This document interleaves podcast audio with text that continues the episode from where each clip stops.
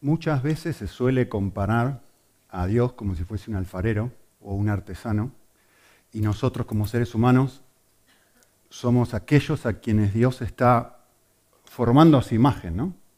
Y, la idea es, este artesano utiliza distintas herramientas para transformarnos a su imagen, ¿no? Un martillo, una tenaza, lo, lo que sea, ¿no? Y una de esas herramientas que él utiliza eh, son los conflictos, que es lo que habla este texto. Yo, yo, quisiera cambiar la imagen. No digo que no sea así, simplemente quisiera cambiar la imagen. Y si en vez de usar la imagen de un artesano, pensamos en la imagen de un oculista. Es decir, el problema no es tanto mi persona en sí, y Dios utilizando distintas herramientas para tallar, para cortar, para sacar, que sí, que la Biblia habla de esa imagen, pero ¿y si el problema central que yo tengo no es tanto, no es tan bueno describirlo con un artesano y quizás mejor es describirlo con un oculista que hace lo mismo? Es decir, que el problema central que yo tengo está aquí en mis ojos y lo que Dios está haciendo es trabajando aquí para tomar una persona que es incapaz de ver y que tiene muy poca vista, como yo, que no lo veo si me saco esto, eh, ir obrando en mí y utilizando distintos medios para obrar en mí para que yo pueda ver. Miren, hay un pasaje muy, muy conocido eh, que en cierta forma resume parte de lo que yo dije la semana pasada. me encanta este versículo. Dice, los cristianos, o sea, todos los cristianos, hacemos algo. Todos los cristianos miramos fijamente a alguien, a Cristo. No, solamente miramos a, a, Cristo, sino que al mirarlo lo encontramos atractivo. Es decir, el texto dice, no simplemente miramos al Señor, sino que además, cuando uno ve realmente a Jesús, uno lo ve, lo encuentra glorioso. Como el ejemplo de María Magdalena que vimos hace un momento, es decir, no es solamente, bueno, sí, Jesús es, es estoy siendo abrazado por Él. Acá hay una experiencia diferente que, que trasciende la creencia, que va más allá de un comprender o de un entender.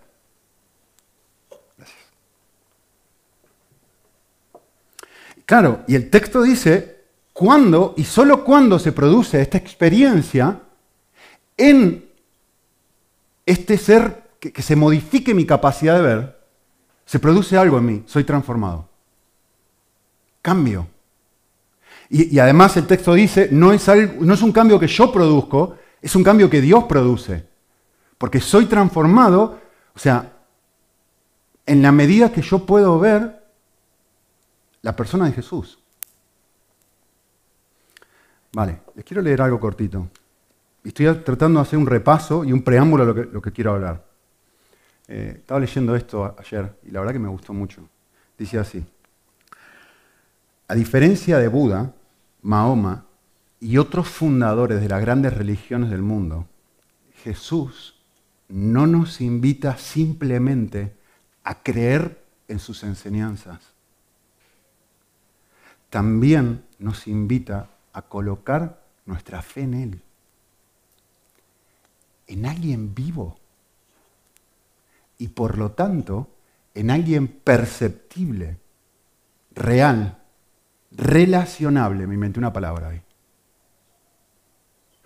Ustedes se dan cuenta de lo que les dije la semana pasada, ¿se acuerdan? Que hay dos niveles de enseñanza, les dije que la tarea, mi tarea aquí es hacer dos cosas, enseñarles verdades, sí, no, no solamente, no que no te vengo hay, cosas que tenemos que entender y comprender desde un punto de vista bíblico, pero hay algo que va más allá de eso. Y es una realidad donde sucede un poco lo que vimos en el video hace unos momentos, donde tú tienes, ya no es María Magdalena, donde tú tienes un cara a cara con Jesús y eso, eso produce una transformación en ti. Es un encuentro. Es una realidad sentida y percibida por ti, que ningún ser humano puede crear. En una persona que dijo ser Dios, Jesús, en una persona que dijo, mátame y en tres días nos volvemos a ver, en una persona que no está muerta, está viva, y que dice, les quiero decir algo, yo, quiero, yo no quiero que simplemente sigas un listado de creencias cristianas, quiero estar con vosotros todos los días de tu vida. No es lo mismo. Sigue diciendo la cita. En un sentido verdadero, Jesús es nuestra fe. Me encanta esta imagen. Dice, no somos agentes de viaje que entregamos folletos de lugares que nunca hemos visitado. Mirá qué lindo es esto. Uy, mirá qué fantástico ir a las Bahamas. Uh, la vas a pasar súper bien. Nunca he estado, pero te lo doy a ti. yo creo que las Bahamas son fantásticas, pero nunca he estado. No somos agentes de viaje que entregamos folletos de lugares que nunca hemos visitado. Somos exploradores de un país sin límite. Un país que descubrimos poco a poco, pero no como un lugar, sino como una persona. Poco a poco no voy adquiriendo doctrina, no, no voy viniendo a la iglesia y simplemente ahora comprendo cosas nuevas Ahora entiendo mejor qué cree el cristianismo. No, no, no. Poco a poco me voy conectando con alguien. Eso es esto. Es mirar a Cristo y verlo atractivo. Ver su valor, ver su excelencia, ver su gloria. No es entender las enseñanzas del cristianismo, es poder Tener un cara a cara con Jesús y que ese cara a cara con Jesús me rompa en mil pedazos. Me transforme. Y encima es algo que yo no puedo crear. Es una experiencia que produce el Espíritu, lo dice ahí. Por supuesto, nuestra fe incluye creencias, pero también las trasciende. Porque, y me encanta esta frase, porque la realidad de Jesucristo nunca puede encerrarse en fórmulas doctrinales. O sea, yo no, uno no puede llegar al cristianismo aceptando ciertas doctrinas y decir, vale, ahora yo creo que Jesús murió por mí y punto. No, no, no. Ahora yo he experimentado todas las implicaciones que tienen entender el Evangelio. Es decir, yo, he visto a alguien. No es que tengo una, una visión, pero de repente ese algo se percibe como cercano. Por eso, y acá estoy haciendo un repaso de la última vez, yo les dije esto, la conciencia, me encanta esta frase, la conciencia de Cristo, es decir, mi capacidad de poder percibirlo, es la llave que abre la puerta para captar el significado de la existencia. Me encantó esto. Estoy haciendo un repaso, ¿eh? Ya van a ver cómo se conecta con el texto. Es decir, no simplemente aceptar lo que dice la Biblia, sino poquito a poquito comienza, esto empieza a trascender una aceptación, un asentamiento, sí, digo que sí, pero poquito a poquito empiezo a tomar la conciencia de que Jesús está conmigo, Él está vivo y es relacionable, yo me puedo vincular a Él. Es perceptible, como les dije antes. Y eso me va transformando, me va haciendo diferente. Y la última cita que les dije la, última vez. El milagro central del Evangelio no es la resurrección de Lázaro. Mira, Jesús resucitó a alguien. Uy, es Dios. Uh, multiplicó los panes, qué bueno, es Dios. Ni todas las dramáticas historias de sanidad en su conjunto. Esos no son los milagros de los milagros. Acá hay otra cosa que trasciende eso. El milagro del Evangelio es la persona de Jesús misma. Es que Él ha resucitado y en este mismo momento nos rastrea, nos persigue, permanece en nosotros y Él mismo se ofrece como compañero de viaje. Dios, loco de amor y ebrio de amor, viene a hacer una casita dentro tuyo. Y esto no es una creencia, sí, sí, el otro día me enteré que en España se dice, se le vio hasta el Espíritu Santo. alguien lo escuché, así y me llamó mucho la atención, porque es una, imagen que básicamente la persona que como que se, vio todo lo que tenía debajo, ¿no? Se le vio su, ropa interior, esencialmente lo que están queriendo decir. Pero muy llamativo en un contexto católico, esa frase, eh, como esencialmente están diciendo implícitamente, hay algo dentro tuyo, hay alguien dentro tuyo. Pero no como una creencia, sino como una realidad sentida dentro mío y percibida, que lo transforma todo, que es lo que dice el pasaje que, les dije antes, que lo transforma todo. Cuando esto sucede, de repente tomamos conciencia de que poseemos todo lo que buscamos. Ya no hace falta buscar más. No tengo que llegar a ninguna parte, porque ya estoy ahí. Ahora, Cristo es mi perla de gran precio y lo tengo todo. Lo tengo todo. Lo tengo a Él, lo tengo todo. Lo tengo todo y no lo tengo a Él, estoy vacío. Eso es encontrar la perla de gran precio. Eso es la vida cristiana. En la medida que tomo conciencia de esta realidad, pues eso me va transformando. Bueno, hasta aquí todo genial. Sin embargo, y voy a hacer mía las palabras de un autor, eh, ninguno de nosotros vive así todos los días. Yo no vivo así todos los días. Y seguramente tú no vives así todos los días.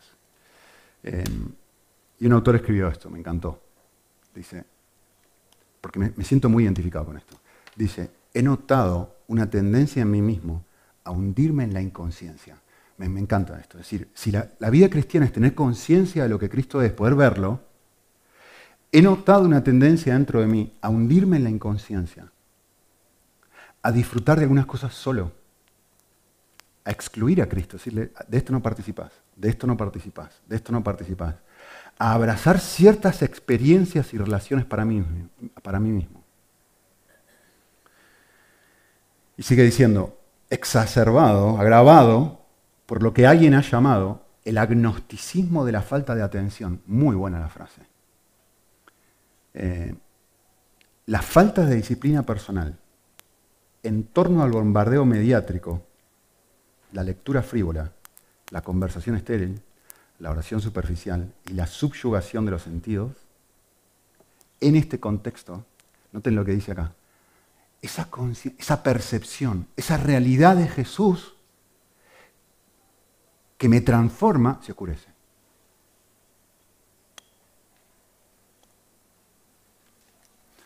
Y termina la cita diciendo esto. Cuando saco a Jesús fuera de mi conciencia para mirar a otro lado, Acuérdense que la transformación viene de mirar, decía el pasaje. Mi corazón es tocado por el dedo helado del agnosticismo. Mi agnosticismo no consiste en la negación de un Dios personal. Es una incredulidad que crece como el líquen por la falta de mi atención a su presencia sagrada. Encantó esa frase. La forma en la que gasto mi tiempo y mi dinero y la forma en la que interactúo con los demás de manera rutinaria testifican la medida de mi conciencia de la persona de Cristo o de mi inconsciencia, de mi incapacidad de verlo. Vale, ¿a qué viene todo esto? Y cómo esto está relacionado con el texto que leímos recién. A ti te puede pasar esto. A mí me puede pasar esto. De hecho, en el contexto de 1 Timoteo, lo que está hablando es de a un pastor como yo, que le sucede esto lo suficiente tiempo hasta que su corazón se, transforma en un corazón helado, en un corazón frío. En un corazón que empieza a tener conflictos, que empieza a estar mal, que empieza, hay personas que empiezan a hablar cosas sobre él que no son buenas respecto a él, que es lo que dice el texto. ¿Sí? Ahora, antes de pasar al tema en sí, ¿ustedes se dan cuenta que la raíz del problema, acuérdense de esto, ¿eh? porque eventualmente va a tener sentido, ustedes se dan cuenta de que la raíz del problema es la conciencia o la inconsciencia de la persona de Jesús, es el valor, es el nivel de percepción que yo tengo de Cristo es una perla. Si yo digo, ¿dónde está el problema? Es lo que está diciendo este autor, lo que dijo el pasaje. Cuando, tú, cuando Cristo es una perla, no que lo crees, No que lo afirmas, no que lo lees en un versículo, sino que tu realidad, sino que eso es una realidad para ti. Cuando eso deja de ser, es cuando arrancan los problemas. ¿Sí? Recuerden eso. Bien, entonces, el texto comienza hablando de que hay distintas personas que están diciendo cosas respecto a un pastor, ¿sí? en versículo 19. Y mm, lo que Pablo va a hacer es decir, mira, cuando esto es una realidad en cualquier persona, en este contexto, en, en un anciano o pastor, da igual, son sinónimos las palabras, Pablo está diciendo, hay un mecanismo de defensa que tiene la iglesia para que la iglesia misma no se hunda. Si yo termino con el corazón helado y ustedes empiezan a ver cosas en mí que no son de acuerdo a Cristo, hay un mecanismo que Pablo propone que dice, vamos a ayudar a Nico, vamos a ayudar a la iglesia para que la iglesia no, porque Nico está yendo para cualquier lado, que la iglesia no vaya para cualquier lado. Hay un mecanismo. Y ese mecanismo, ¿saben cuál es? La confrontación.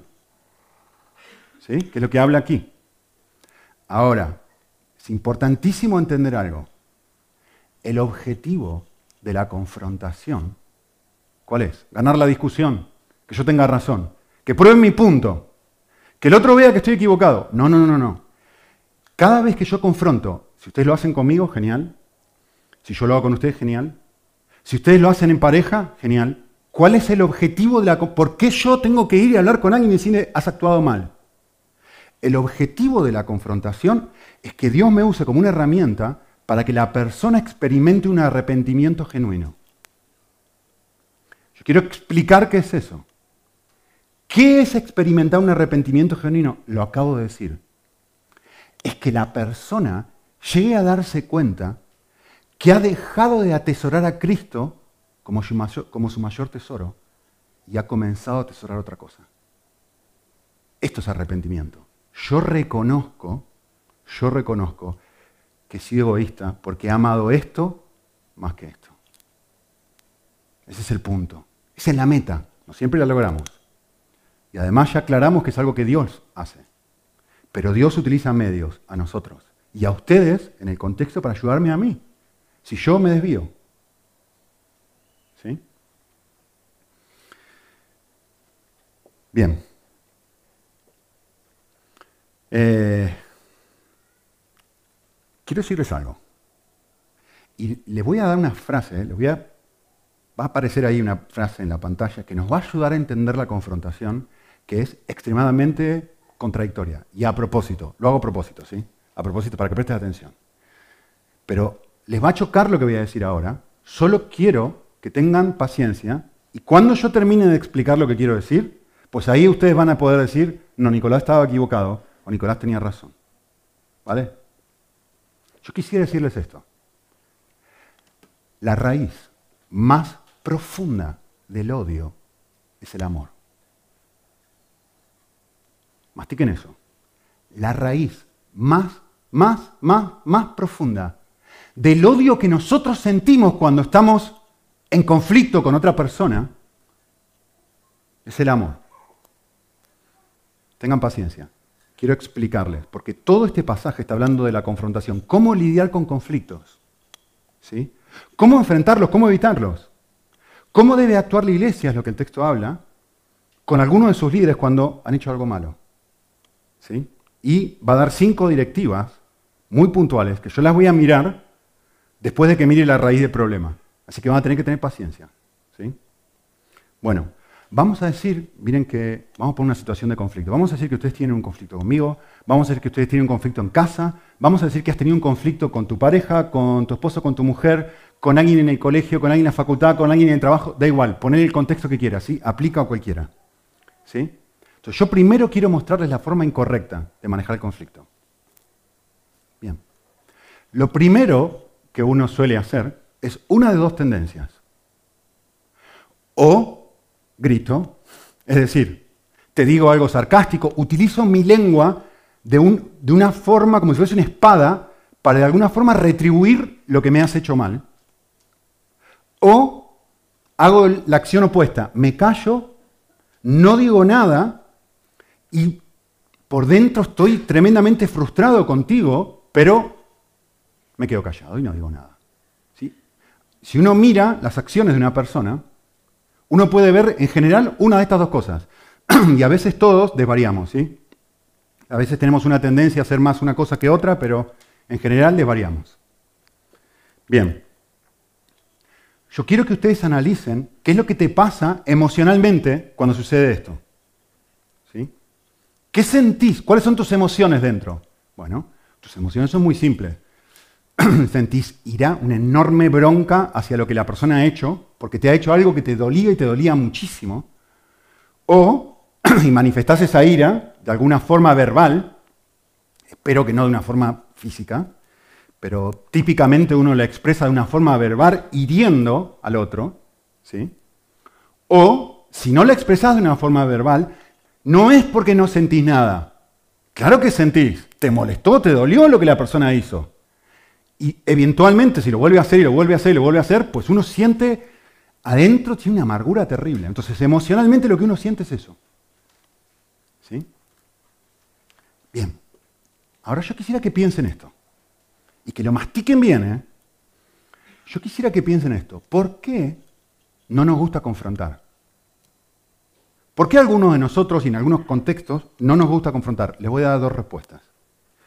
No creo que haya más, estoy, tratando de englobar todo en dos cosas, ¿sí? para que sea más simple. La primera que quisiera decirles es esto, miedo. Si, yo le digo esto, me va a gritar. Si yo le digo, ¿qué va a pensar de mí? ¿Qué, va a pensar, ¿Qué van a pensar otros de mí si yo digo a esta persona tal cosa? Tengo miedo, por eso me quedo callado y no digo nada. Estoy temblando, pero ya no temblando ni mal por lo que la persona me hizo, sino por el hecho de tener que ir y hablarle a la persona sin enojo, sin ira, sin bronca, sin agresión. No, no, no, no. Lo último que yo haría sería decirle a alguien en la cara lo que realmente pienso sobre esa persona o sobre lo que hizo siento vergüenza. ¿O no? Me da vergüenza confrontar a alguien. De hecho, muchas veces, yo me he dado cuenta de esto últimamente en, mi lucha con la confrontación, hay algunas personas en particular con las que me siento vulnerable si, los confronto. Estoy tentado decirle con quién, no se preocupe, no es nadie aquí. Pero ahí me digo, no, me, siento un, me siento, si yo llego a hacer esto, me siento súper vulnerable. Entonces tengo miedo. Me da miedo. Me expone. Confrontar a otro me expone. Vale, finalmente, si ustedes siguen pensando un poquito, la raíz de esto es el orgullo. No es que la persona no quiere, no es que yo no quiero confrontar, no, es que hay algo que me frena a confrontar. ¿Qué es lo que me frena a confrontar mi ego? Las consecuencias sobre mí. Hay algo que me está frenando. Y si yo empiezo a preguntarme, ¿por qué tengo miedo? ¿Por qué tengo miedo? ¿Por qué tengo miedo? ¿Por qué tengo miedo? ¿Por cómo voy a quedar? porque tengo, tengo, miedo. Esta persona me puede decir algo me puede... Tengo miedo. Hay algo, me estoy frenado. Es como si quiero avanzar en el coche y el freno de mano está para arriba. Mm, mm, no puedo, no puedo. ¿Qué me frena? Mi ego. Segunda gran cosa quizá en el polo opuesto. Ahora, pensando en una persona que es tipo más eh, volcán, ¿no? Que explota. ¿Por qué confrontamos mal? Quizá gritando o con sarcasmo, o hablando de la persona a otra persona en vez de hablar de la persona cara a cara. Bueno, simple, por el dolor que sentimos. Claro, tú me has hecho algo que yo me siento justificado para gritarte. Yo me siento, me has quitado algo que es muy valioso. O sea, esto, eso que tú hiciste me generó dolor. Me hizo sentirme, me quitaste reputación, me quitaste algo que me había costado mucho dinero, me quitaste lo que sea, me quitaste mi trabajo, me quitaste la posibilidad de ascender, me quitaste algo que impide mi felicidad esencialmente. Y eso me genera dolor. No está mal. Eso no está mal, ¿sí? necesariamente. Pero de alguna forma me has perjudicado. Es decir, has hecho algo que me ha perjudicado, entonces yo ahora siento la libertad de poder herirte de alguna forma. Y la forma en la que normalmente te hiero, ¿cómo es? Hay que confronta mal. ¿Cómo es? ¿Con amor? No, la forma que normalmente te hiero es buscar la cosa que más te hiere.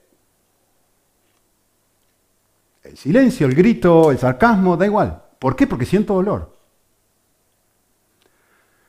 ¿Vale? Así como les dije que se podía englobar todo en el orgullo, si uno piensa, y ahora se los voy a mostrar, uno fácilmente puede ver que uno podría englobar todo esto, cuando uno lo hace mal, en el egoísmo.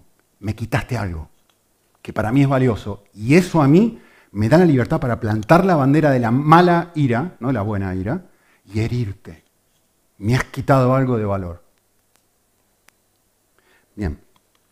Ahora yo quiero que ustedes piensen esto y háganse esta pregunta. ¿Cuándo una persona reacciona de cualquiera de estas dos formas? ¿Cuál es su mayor tesoro? ¿Qué es lo que está mirando? ¿Qué es lo que está observando y diciendo, esto es lo más trascendente, lo más especial y mi perla de gran precio en ese momento? En este momento. Pues simple. Cualquier cosa de la creación, cualquier cosa. Su reputación, un deseo, no malo, no tiene que ser malo, no tiene que ser necesariamente algo malo. Pero es cualquier cosa creada. ¿Sí? haber perdido algo, no haber podido obtener algo que quería. ¿Sí? ¿Por qué estoy amargado? ¿Porque alguien no ha glorificado a Dios? ¿Por qué grité? ¿Porque alguien no glorificó a la persona de Cristo? Vamos, seamos honestos. No, no, es que hubo algo que yo quería que no pude obtener. Y ese algo que yo quería que no pude obtener o que me han quitado ha generado en mí un deseo que lo he transformado en un ídolo. Vale. Ahora la pregunta del millón. ¿Dónde se originó todo esto? En el amor a mí mismo. Amo tanto lo que quiero. Miren, esto es odio. Esto es una forma de odiar. ¿Dónde se origina el odio? En que me estoy intentando amar a mí y hay alguien que está entorpeciendo ese proceso. He elegido un camino para amarme.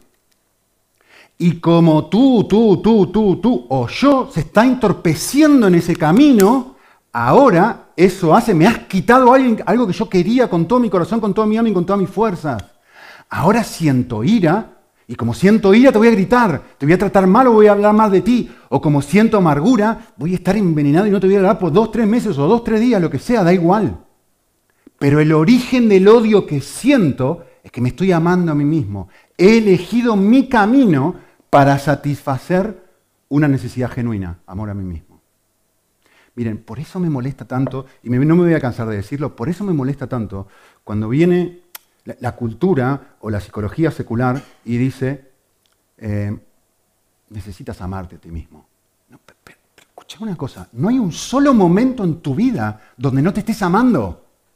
Aun cuando estás odiando a otras personas, te estás amando a ti mismo. Todo el tiempo te estás amando. El problema es que te estás amando mal. No es que no te estás amando. El problema es que te estás amando de una forma incorrecta. Ese es el problema.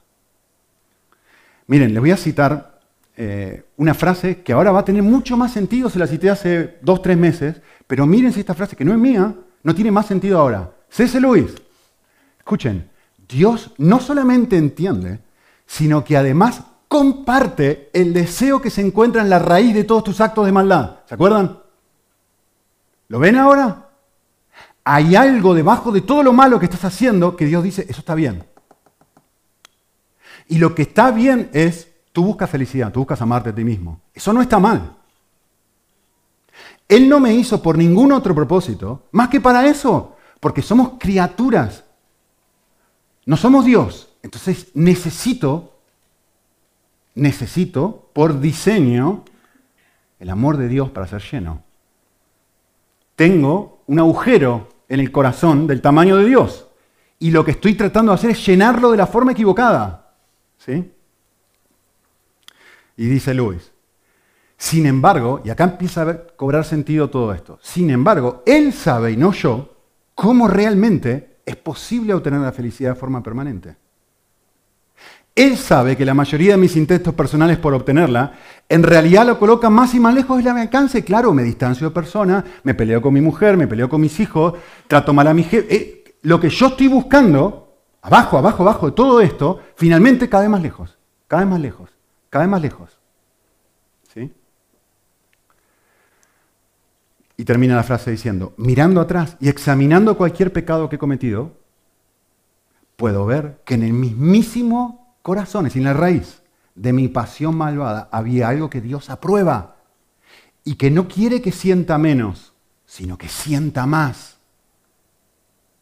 ¿Cuál era el objetivo del arrepentimiento otra vez?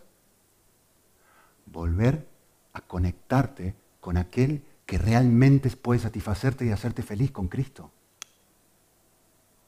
La conciencia de la persona de Jesús es el objetivo de la existencia del universo de la razón por la cual Dios te creó. Entonces, en el momento que tú puedes hacer esto, de repente Dios dice, no, no, no es que tenés que eliminar ese deseo, es que lo estás buscando en el lugar equivocado. No es que tienes que buscar, dejar de buscar la felicidad, es que tienes que entender que el tesoro está en otro lado, no en tener razón, no en ganar la discusión, no en que tu compañero de trabajo se arrepienta por haberte quitado la posibilidad de ascenderte. Tu objetivo de vida está en otro lado, ¿o no? O, te has vendido a un objetivo de vida menor y necesitas arrepentirte de eso. Cambiar, intercambiar tus amores. Cuanto más te ama Dios, más determinado está en, alejar, en alejarte tus caminos pecaminosos que no llevan a ningún lado para acercarte a sus caminos que te llevan a obtener lo que realmente quieres, que es ser feliz. Lo que está abajo de todo. Y esto es exactamente lo que dice Jeremías 2. Dios no nos condena por la sed. Tengo sed, quiero ser amado. Quiero, quiero sentirme seguro. No, no, te condena por la sed. El problema no es la sed. El problema es donde tú satisfaces la sed. Me has abandonado a mí y has elegido el camino tuyo. En vez de elegir el camino que yo te propongo para esto. ¿Qué es lo que va a decir acá? Este es mi camino. Y no les va a gustar, ¿eh? Todo esto para decirles que no les va a gustar ni medio lo que voy a decir después. Porque el camino de Dios no me gusta. A mí me gusta mi camino. Entonces después viene Dios y me dice, mira, lo que tienes que hacer es esto. Y yo digo, no, yo no quiero hacer eso. Está bien, yo te entiendo. Porque tú, tu tendencia y mi tendencia es hacer lo que nosotros queremos. ¿Se dan cuenta? Y el punto es entender nunca has tomado una sola decisión en tu vida que no haya sido creído que estabas eligiendo lo mejor para ti. En otras palabras, ¿ahora lo entienden? Odias, lastimas, hieres, tienes conflicto porque estabas buscando amarte a ti mismo de una forma incorrecta.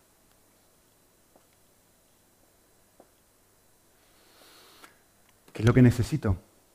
Bueno, lo que necesito es justo lo que les dije antes. Tenés que dejar de amarte mal y volver a amarte bien. Recuperar tu primer amor. Intercambiar. Agustín decía, ¿no? El problema del ser humano que es que tiene desordenados los amores. Cuando vuelve a ordenar los amores, amarás al Señor tu Dios con todo tu corazón, con toda tu alma, con toda tu fuerza. Vale, esto está primero. Ahora todo el resto de las piezas cuajan perfectamente bien. Entonces, ¿qué es lo que tiene que hacer la persona? Volvemos al gráfico. No es que tiene que dejar de amarse, es que tiene que ver el amor de Cristo. Es que tiene que no simplemente creer que Cristo lo ama, es que tiene que experimentar el amor de Jesús. Y cuando uno experimenta el amor de Jesús, lo tiene todo. De repente soy un hombre que va caminando por un campo y ve un agujero ahí, empieza a escarbar un poco porque ve algo brillante y dice, un tesoro, madre mía, un tesoro, es que no voy a poder sacar todo. ¿Qué me importa el resto de cosas? Va y vende todo y dice, yo quiero el tesoro. Entonces de repente esa persona tuvo una experiencia donde ya encontró algo más valioso para él que lo que tiene que perder. Entonces no pierde. ¿Por qué? Porque no tiene que entregar nada. Claro que tiene que entregar algo, pero comparado con lo que gana, se siente como una no pérdida. Entonces, cuando yo tengo esta experiencia, de repente mi corazón se transforma. ¿Cuándo? ¿Qué, dice, qué decía el texto de 1 Corintios? Somos transformados en la medida que qué? Que vemos. ¿Que vemos a Cristo? No, no, no, no. Que vemos a Cristo glorioso. Entonces yo veo La virtud, veo como, como María Magdalena, ¿no? Soy abrazado por Cristo y de repente ya, no es que ya no me tienen que decir las cosas, ya no quiero pecar. Ahora ya, ya dejo de sentir bronca, porque mi corazón está lleno de amor. Y ya tengo compasión, y la ira desaparece, y la amargura desaparece. Y entonces, ¿qué es lo que puedo hacer? Ahora sí te puedo confrontar bien. Ahora sí puedo vivir lo que el texto te va a decir acá que hagas. Pero solo así puedo hacerlo. Solo si entiendo el proceso puedo hacerlo. ¿Cuál es el resultado de esto? Bueno, Jesús lo expresó, ¿no? El resultado de esto es libertad. Ya no tengo miedo. Ahora puedo mirarte cara a cara y decirte, mira, esto es lo que veo que está mal en tu vida. Me, vas a odiar el resto de tu vida. Está bien, tengo el amor de Cristo. Y tú tienes la libertad de venir y decirme a mí, mira Nico, lo que yo veo en ti es esto. Por supuesto que hay formas, que son las que va a compartir ahora, hay, formas correctas e incorrectas de hacer esto.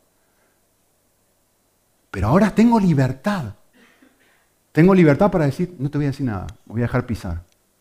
Porque estoy aprendiendo a aprender que mi objetivo de vida no es ascender en el trabajo. Y, tengo un diálogo con Dios en donde le digo, lo estás usando a esta persona, ¿no? Para mostrarme que ahora mi trabajo es mi perla de gran precio.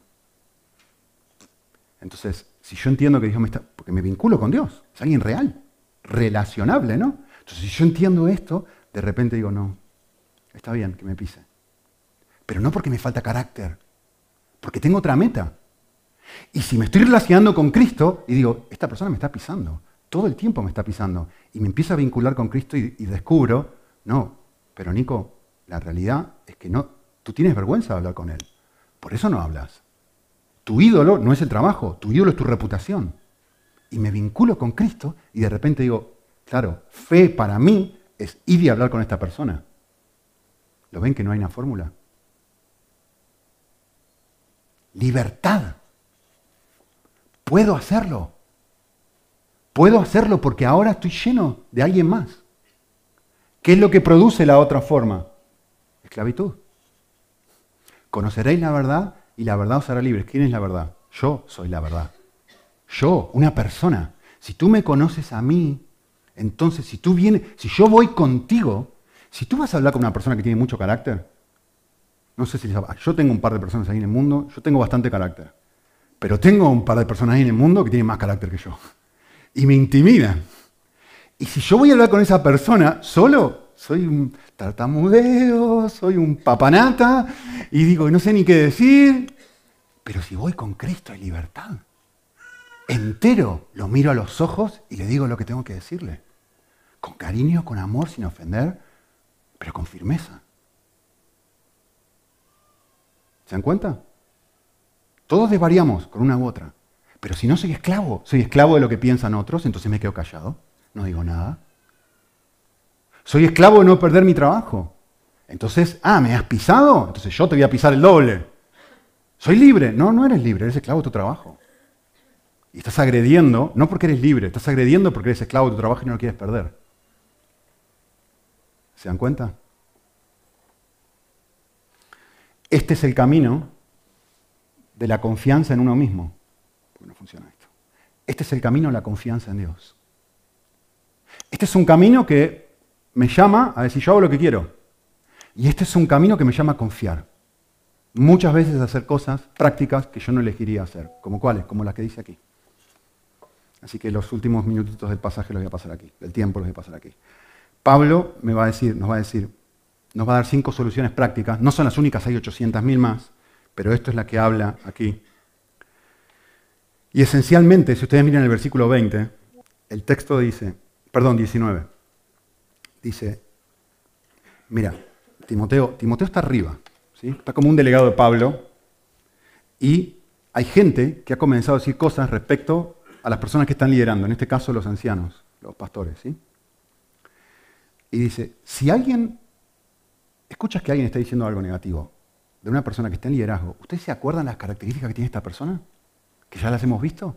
Que es una persona que, no, no es cualquier persona, es una persona que tiene un carácter que hemos estudiado, que ha sido vindicado por todos. Y toda la iglesia ha puesto una mano sobre esta persona y ha dicho, este hombre, este hombre es un hombre de Dios.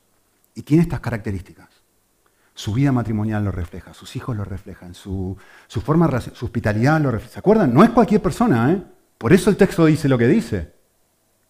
Es una persona que toda la iglesia ha puesto su mano y ha dicho, sí, sí, sí, esta persona es una persona a la cual nosotros la confiamos por su carácter. No por lo que sabe la Biblia, sino por su carácter. ¿No? Y entonces Pablo le va a decir, yo parafraseé esto de esta forma. La primera idea de Pablo es, si tienes algo negativo para decir, tienes toda la libertad del mundo para decirlo, pero díselo a la persona, no se lo expreses a otros. Y, y obviamente lo que el texto está diciendo acá es, no hables mal contra alguien, contra un anciano, a menos que tengas dos o tres testigos. La idea es, bueno, voy a buscar a alguien que piense como yo y me voy a buscar gente que diga lo mismo que... No, es esa la idea, la idea es otra. La idea es, yo estoy detectando algo en tu vida que no está bien y mi objetivo, recuerden el objetivo de la confrontación, mi objetivo es que, vos, que Jesús vuelva a ser tu primer tesoro. Y ustedes están observando algo en mí que ya no es, Cristo ya no es más mi primer tesoro. Entonces, de repente dices, yo también he observado esto, yo también he observado esto, yo también he observado esto, vamos a hablar con él. Su vida está mostrando algo donde, Jesús ya no es su mayor tesoro. Hablemos. Te quiero decir. ¿Con qué objetivo? Con el objetivo de que te arrepientas. ¿Sí? Bueno, verso 20 dice, a los que continúan en pecado, esto es bastante fuerte, por eso esta es la parte que no les va a gustar. Repréndelos en presencia de todos para que los demás tengan temor de pecar. ¿Qué está diciendo el pasaje? Quiero que noten, lo primero, quiero que noten en el versículo 20 una palabra clave ahí. Continúan. Continúan. No dice, a una persona que pecó, pues bueno, listo, ahora la expones delante de todo el mundo. No, no, no, eso es lo que dice. Dice, a los que continúan, y en el contexto probablemente esté refiriendo a los mismos ancianos, a los mismos líderes. ¿sí? Entonces, lo que el texto está hablando es que acá ha habido un proceso. Ha habido varios intentos. Si continúan haciéndolo, ¿lo ven? Esto como Mateo 18. Ha habido varios intentos de hablar con esta persona y decírselo y siguen la misma. De hablar con esta persona, decírselo y sigue en la misma. Y continúa en la misma, y continúa en la misma, y continúa en la misma. Así que lo que el texto está diciendo es esto. Si los múltiples intentos no funcionan, hay un espacio bíblico para la reprensión pública. Es decir, si ustedes observan, vamos a ponerlo en mi contexto, si ustedes observan, yo mismo me estoy desviando y estoy viviendo de una forma que no tengo que vivir, y ustedes vienen, me lo dicen eh, a solas, mira Nico, veo esto, esto, esto en ti. Yo no te escucho, entonces tú hablas con alguien, vos ves esto, Nico, pues yo veo esto. Sí, yo también lo veo. Bueno, vamos juntos a hablar con Nico. En secreto, ¿cómo corresponde? Nico, nosotros vemos esto en ti. No sabes de qué estás hablando. Y el proceso sigue. Ustedes tienen la libertad de poder venir y decir, intervenir y decir públicamente, porque tengo un rol público. Pues tú tienes la libertad de decir, hemos decidido que Nico ya no va a ocupar este rol, porque hemos ido de forma continua, hemos hecho cantidad de intentos para hablar con él y que se arrepienta de algo, no hace falta ni decir que fue, no hace falta. Pero hemos hecho múltiples intentos y Nico ya no vemos que está en una situación donde puede liderar la iglesia. Corresponde que lo hagan, corresponde que lo hagan conmigo. Y bíblicamente hablando, si vamos a Mateo 18, corresponde que nosotros lo hagamos con ustedes. Y entre paréntesis, lo hemos hecho. Si tú eres miembro de la iglesia, sabes que hace algunas semanas lo hemos hecho. Que no trajimos nadie de acá y lo pusimos en una estaca. No es esa la idea. Pero los miembros de la iglesia les comunicamos. Hubo una persona con la que tuvimos que hacer esto. No le dijimos ni qué, ni qué hizo, en general, lo más privado posible. Pero, ¿saben de qué estoy hablando? Lo hicimos público solamente a los miembros. Dijimos, lo, que pasó fue esto. Muy brevemente, sin casi nada de información, para respetar la privacidad de la persona. Pero lo hicimos. Y yo sé que a muchos de ustedes probablemente dijeron, ¿cómo van a hacer esto? Bueno, aquí está. Yo les dije que no iban a estar de acuerdo conmigo que no nos gusta, que no nos gusta hacer esto. Porque justamente eso es lo que dice. Miren lo que dice en versículo 21. Escuchen bien, ¿eh? Dice, te encargo, y no lo puede decir de una forma más fuerte. Dice, te encargo solemnemente en presencia de Dios y de Cristo Jesús y de sus ángeles escogidos. Está llamando como testigo a todo el universo, Pablo, diciéndole a Timoteo, mira Timoteo, te quiero dejar algo bien claro. Llamo, pongo como testigo a Dios, pongo como testigo a todos los ángeles escogidos, que conserves estos principios sin prejuicios. No está abierto a debate.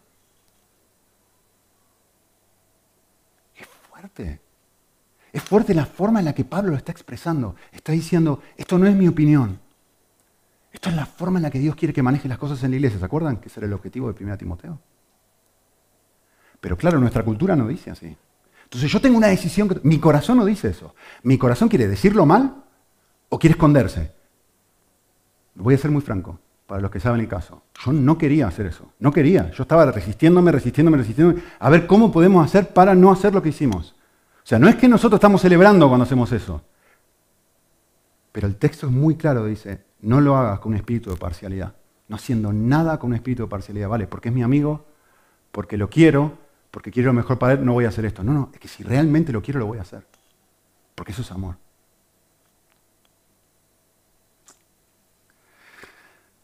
Eh, finalmente, versículo 22 le va a decir a Timoteo, no pongas sobre nadie las manos con ligereza, compartiendo así la responsabilidad de los pecados de otros. Y esencialmente, eh, lo que está diciendo es Timoteo, no te apresures a, nombrar a un pastor, porque es una persona que tiene que tener un montón de características y porque se arriesga a esto. ¿sí? Y finalmente en los versículos 24 y 25 dice, mira, los pecados de algunos hombres son evidentes, pero los de otros eh, no, son tan evidentes. Lo mismo las buenas obras. Y me encanta como David Burt em, resume este texto, porque lo, dice muy bien, ¿no? Ah, esencialmente lo que está diciendo en el mismo contexto de, nombrar ancianos es que hay algunos pastores, hay algunos candidatos, justo en nuestro caso, hay algunos candidatos que rápidamente se ve, decís, che, esta persona es un candidato idóneo. Y Pablo está diciendo, hay otras personas que hace falta tiempo para ver si es un candidato idóneo o no porque sus obras no son tan obvias. ¿sí? Y David Burr lo resume así, me encantó. Dice, no hay que precipitarse en nombrar a un pastor, en un sentido ni en otro, ni en admitirlo demasiado a la ligera, ni rechazar precipitadamente a otros. Me encantó la forma en que lo define. Eh, conclusión. Todos estamos en un proceso.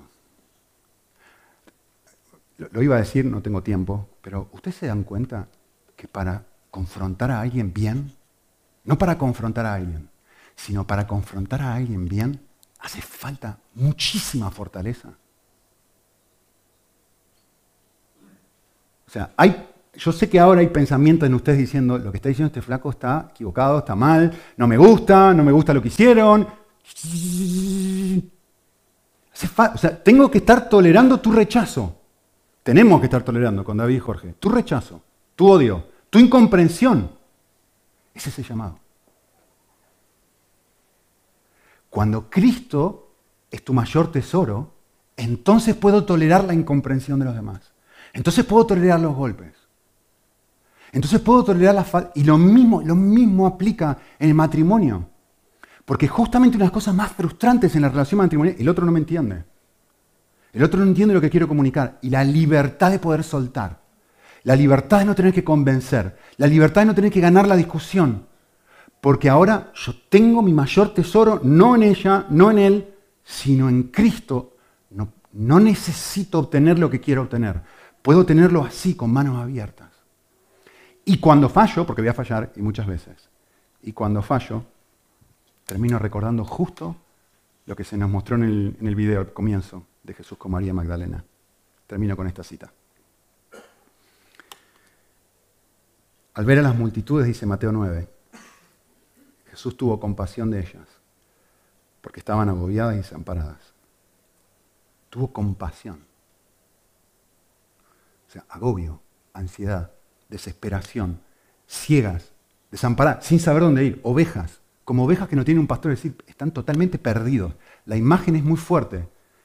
La imagen es de alguien que está total y completamente desorientado en su propia vida, que ha tomado muy malas decisiones que no sabe cuáles son las buenas decisiones que tiene que tomar. Esa es la idea de una oveja sin pastor, ¿no? O sea, es de alguien ciego. Y, Jesús dice, ¿qué sucede? Yo le, digo esto, yo a, veces me pasa, especialmente últimamente con los niños, ¿no? Yo a veces lo veo tomar malas decisiones y sinceramente que lo que despierta en mí es bronca. ¿Cómo pueden ser tan tontos de elegir eso? y despierta en mí condenación por ellos. Y probablemente a ti te pase lo mismo cuando ves los errores de tu compañero de trabajo, de tu jefe, los míos. Y tú los ves y pero el texto viene a decirme, Jesús es diferente. Jesús ve a la gente desorientada. Jesús Jesús ve a la gente que toma malas decisiones. Y el texto dice, tuvo compasión. Este pasaje de exquisita ternura nos introduce en el alma de Jesús. Nos dice lo que Él siente por los seres humanos. Nos revela su manera de mirar al mundo cuando nosotros estamos desorientados. Su actitud sin prejuicios hacia las personas, bien que linda frase, justo lo que hablamos, hacia las personas que estaban buscando amor en lugares equivocados y que intentaban alcanzar la felicidad en las actividades equivocadas. Este pasaje es una revelación simple que el corazón de Jesús late de la misma manera, ayer, hoy y para siempre. ¿Oramos?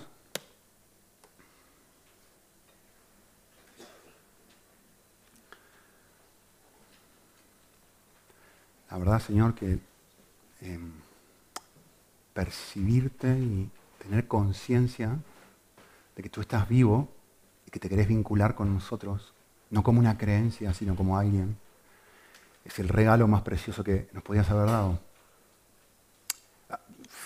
A veces te sentimos tan distante, pero gracias incluso por usar los conflictos y las situaciones confusas para mostrarnos lo que ama nuestro corazón y para darnos un poquito de luz que estamos eligiendo el camino erróneo. Para satisfacer algo que es genuino, pero el camino erróneo al fin.